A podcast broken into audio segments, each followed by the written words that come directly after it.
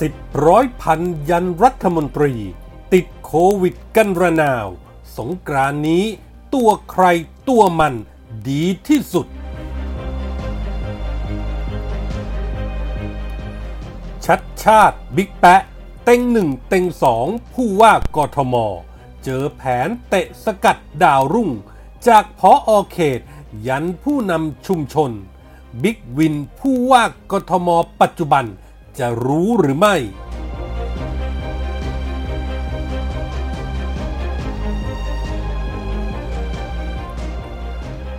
สวัสดีครับ ขอต้อนรับทุกท่านเข้าสู่ NGR Podcast ครับ ผมเกษตรชนะเสรีชัยรับหน้าที่ดำเนินรายการครับ วันนี้ผมมีคอลัมน์ข่าวคนคนคนปนข่าวมาฝากกันอีกเช่นเคยครับโควิดระลอกใหม่ลามเร็วและแพร่กระจายในวงกว้าง แค่ในกทมนี้ก็พบผู้ติดเชื้อรวมแล้ว 267 ราย ตั้งแต่วันที่ 3-6 เมษายน มีทั้งพนักงานคนมาเที่ยว ผู้สัมผัสเสี่ยง ที่มีความเชื่อมโยงกับสถานบันเทิงหลายแห่งกระจายใน 9 เขต จากสถานบันเทิง 22 แห่ง ไม่เฉพาะแต่กรุงเทพครับ ดูอย่าง Kolour ที่ภูเก็ต Warm Up ผับดังที่เชียงใหม่ ก็เป็นแหล่งที่มีผู้ติดเชื้อกันทั่วทั่ว เรียกว่าคลัสเตอร์สถานบันเทิง เป็น super spreader สร้างปัญหาให้สังคมอย่างใหญ่หลวง ขณะที่ผู้ที่ตรวจพบเชื้อตอนนี้มีจำนวนมากที่เป็นคนดัง เดี๋ยวคนนั้นก็ติด เดี๋ยวคนนี้ก็มี กลายเป็นเทรนด์ใหม่ ใครที่ติดโควิด จะโชว์สเตตัสกันอยู่บนโลกออนไลน์เป็นรายชั่วโมงกันเลยทีเดียว ก่อนหน้านี้ครับก็มีนักร้องดังแสตมป์อภิวัชร์ตามมาด้วยกัสจัง ดาราสาวค่ายนาดาวก็วุ่นกันไปทั่ว ผู้บริหารติดโควิดต้องปิดค่ายกักตัวนักแสดง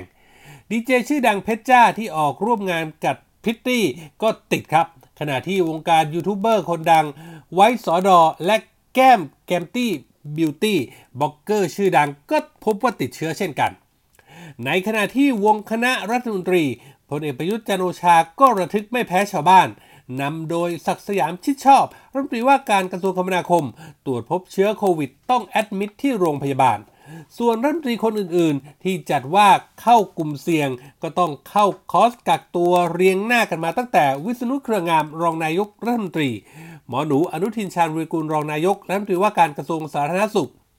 อนุชานาคาสายรัฐมนตรีประจำสำนักนายกพิพัฒน์รัชกิจปากรานรัฐมนตรีว่าการกระทรวงท่องเที่ยวและกีฬา ตรีนุชเทียนทองรัฐมนตรีว่าการกระทรวงศึกษาคนใหม่หมาดๆเฉลิมชัยศรีอ่อนรัฐมนตรีว่าการกระทรวงเกษตรและสหกรณ์ คุณหญิงกัลยาโสพลพาณิชย์รัฐมนตรีช่วยศึกษา นางสาวกนกวันวิลาวันรัฐมนตรีช่วยศึกษามนัญญาไทยเศษรัฐมนตรีช่วยเกษตร วิรศักดิ์หวังสุภกิจโกศลรัฐมนตรีช่วยคมนาคม อภิรัตน์รัตนเศษรัฐมนตรีช่วยคมนาคม รวมแล้วกว่า 12 คน นี่เป็นคอรมอที่เรียกว่าเป็นปรากฏการณ์กักตัวแบบที่ไม่เกิด ไม่เคยเกิดขึ้น พร้อมกันข่าวเดียวจำนวนมากแบบนี้ ดูดูแล้วลุงตู่คงต้องอยู่อย่างเหงาเงาๆไปอีกพักใหญ่ ในจำนวนกลุ่มคนติดโควิดเที่ยวนี้ครับ ยังมีตำรวจติดตามรัฐมนตรี และพื้นที่สอนอทองหล่ออีกนับ 10บสนาย ที่ตรวจพบว่าติดเชื้อ และกว่า 24 คนต้องกักตัว คนดังที่ว่ามาก็ส่วนหนึ่งครับ และตามไทม์ไลน์ที่ยังเชื่อมโยงเกี่ยวข้องกับสถานบันเทิง ยังรอผลตรวจอยู่อีกจำนวนมาก ก็คาดว่าแนวโน้มจะต้องเพิ่มขึ้นอีกอย่างแน่นอน มาถึงตรงนี้ครับ จากผับบาร์เลาจน์ดังย่านทองหล่อ ผับดังในต่างจังหวัดอย่างคัลเลอร์ภูเก็ตหรือ Warm Up เชียงใหม่ จุดที่เหมือนกันที่ทำให้เกิด super spreader ก็คือ การอยู่ร่วมกันสัมผัสกันแบบใกล้ชิด นัวเนียกันแบบไม่น่าประหลาดใจ แต่อย่างที่รู้ๆครับทั้งๆทที่รู้อยู่แล้วว่าสถานบันเทิงเหล่านี้เสี่ยงมาก แต่ก็ถูกผ่อนคลายละเลยกันโดยเจ้าหน้าที่รัฐ เรียกว่ารอจนเกิดเรื่องค่อยมาเข้มงวด ซึ่งทุกครั้งก็ตามด้วยมาตรการที่คุมเข้ม เหมารวมร้านอาหารสถานบริการ ที่ขายเครื่องดื่มแอลกอฮอล์โดนพลอยฟ้าพลอยฝนกันไปด้วยคนที่เดือดร้อนและน่าเห็นใจก็คือ กลุ่มคนที่ทำธุรกิจร้านอาหารเหล่านี้ ผลกระทบที่ตามมา แทบจะสิ้นเนื้อประดาตัวกันเลยทีเดียว เพราะใกล้ๆจะฟื้น ยิ่งเทศกาลสงการใกล้เข้ามา แทนที่จะเป็นโอกาสสร้างรายได้ ประกอบกิจการให้ดีขึ้นมาบ้าง ก็ต้องมาลุ้นใจเต้นตุ้มตุ้มต่อมต่อมๆรัฐจะเอาอย่างไรเหมารวมอีกไหม ดูแล้วแนวทางการจัดการของรัฐก็อีหลักอีเหลือ เหลือทางให้ทำไม่มาก จะล็อกดาวน์ก็กลัวกระทบท่องเที่ยว กระทบเศรษฐกิจ ขอประชาชนกาดอย่าตก แต่ดูอย่างรัฐมนตรี สถานบันเทิงที่เป็นต้นต่อแพร่เชื้อคราวนี้ ก็รู้แล้วว่าเอาไม่อยู่ มาตรการป้องกัน การตรวจตาให้เป็นไปตามมาตรการควบคุมโรคก็หย่อนยาน ความไว้วางใจให้ภาครัฐ แทบจะพึ่งพาไม่ได้แล้ว ทางเดียวทางรอดที่จะหยุดแพร่เชื้อในเทศกาลก็คงมีอยู่แค่ว่า หยุดอยู่บ้าน หยุดการเคลื่อนที่ของประชาชน เรียกว่าอยู่บ้านหยุดเชื้อเพื่อชาติกันอีกครั้ง แต่จะทำได้หรือไม่นั้น นั่นก็คือคำถาม งานนี้ก็ต้องบอกเลยครับว่า ดูแลรักษาตัวเอง ตัวใครตัวมันดีที่สุดครับ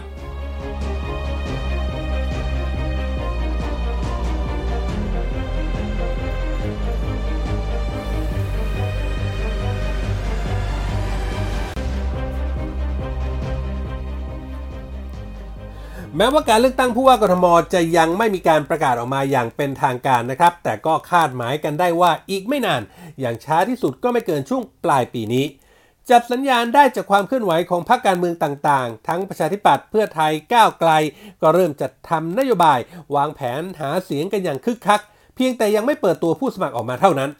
ส่วนพรรคพลังประชารัฐ ชัดเจนจากปากบิ๊กป้อมพลเอกประวิตรวงสุวรรณหัวหน้าพรรคแล้วว่าจะไม่ส่งผู้สมัครลง แต่ในส่วนของผู้สมัครอิสระที่เปิดตัวลงพื้นที่มาข้ามปี ก็มีทั้งชัดชาติสิทธิพันธ์บุรุษที่แกร่งที่สุดในปฏิพีอดีตรัฐมนตรีว่าการกระทรวงคมนาคมในรัฐบาลยิ่งลักษณ์ชินวัตร ล่าสุดครับบิ๊กแปะพลตำรวจเอกพลตำรวจเอกจากทิพย์ชัยจินดา อดีตผู้บัญชาการตำรวจแห่งชาติ ก็เปิดตัวอย่างเป็นทางการ พร้อมสโลแกน ร่วมทุกข์ ร่วมสุข ร่วมสร้าง สะอาด ปลอดภัย แก้ปัญหาฉับไวเมื่อประกาศออกตัวสตาร์ทครับ ก็ต้องลงพื้นที่หาเสียง แนะนำตัวเสนอนโยบายอยู่ใกล้ชิดประชาชน ประกอบกับผลโพลก็บอกว่า คนส่วนใหญ่ยังไม่ตัดสินใจว่าจะเลือกใคร แต่เต็งหนึ่งและเต็งสองก็ยังเป็นชัดชาติและบิ๊กแปะ แถมยังจะบอกว่าจะเลือกผู้สมัครอิสระมากกว่าผู้สมัครที่สังกัดพรรคการเมือง เลยทำให้ทั้งคู่มีกำลังใจในการลงพื้นที่หาเสียง แต่แล้วครับทั้งชัดชาติและบิ๊กแปะต้องเจอแผนเตะสกัดดาวรุ่ง จากเจ้าหน้าที่กทม ตั้งแต่ระดับพออเขตยันไปถึงผู้นำชุมชนปัญหาที่เจอคล้ายๆกันก็คือ ไม่ได้รับความร่วมมือ ไม่ว่าจะเป็นการขอใช้สถานที่ การนัดรวมกลุ่มคนในชุมชน กระทั่งการอำนวยความสะดวกเรื่องการจราจร จนมีการตั้งข้อสังเกตกันว่า คนเหล่านี้ที่เป็นข้าราชการอาจเกรงใจผู้ว่ากทมตัวจริง ที่ยังอยู่ในอำนาจอย่างบิ๊กวินพลตำรวจเอกอัศวินขวัญเมือง จึงไม่กล้าที่ทำอะไรที่ดูล้ำเส้น จนอาจถูกตำหนิได้ ที่สำคัญคือยังไม่มีความชัดเจนจากพลตำรวจเอกอัศวิน ว่าจะลงสมัครผู้ว่ากทมในครั้งนี้ด้วยหรือไม่ แม้จะพอรับรู้รับทราบกันมาบ้างแล้วว่าบิ๊กวินมีความสนใจที่จะสารงานต่อ ดังนั้นทางที่ดีต้องใช้วิชารู้รักษาตัวรอดเอาไว้ก่อน แบบว่าไม่ขัดขวาง แต่ก็ไม่สนับสนุน ไม่อำนวยความสะดวก เพราะยังไม่มีสัญญาณชัดลงมา จึงกลายเป็นว่าเมื่อวางเฉยก็เหมือนไม่ให้ความร่วมมือ ไม่รู้ว่าบิ๊กวินจะได้ยินได้ฟังเรื่องเหล่านี้บ้างหรือไม่ หรือถ้าได้ยินแล้วก็น่าจะมอบนโยบายลงไปให้ชัดว่า คนของกทมทำอะไรได้แค่ไหนอย่างไร เพื่อเป็นการส่งเสริมบรรยากาศการเลือกตั้งในครั้งนี้ ให้มีความโปร่งใส ไม่ให้มีข้อครหา หรือเข้าใจผิดว่าเป็นแผนสกัดดาวรุ่ง ใช้วิชามานครองอำนาจของผู้ครองอำนาจในปัจจุบัน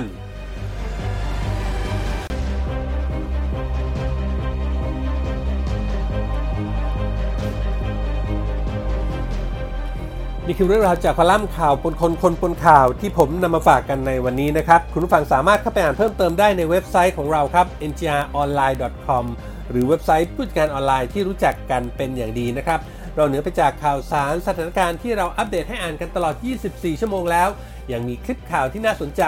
ในทุกหมวดข่าวให้ได้เลือกรับชมกันอีกด้วย และหากคุณฟังคุณผู้ชมมีข้อแนะนำติชมประการใด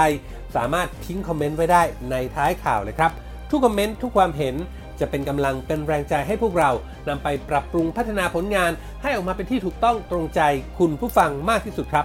วันนี้หมดเวลาแล้วครับ ขอบพระคุณทุกท่านที่ติดตาม ผมเกษตรชนะเสรีชัยลาไปก่อน พบกันใหม่โอกาสหน้า สวัสดีครับ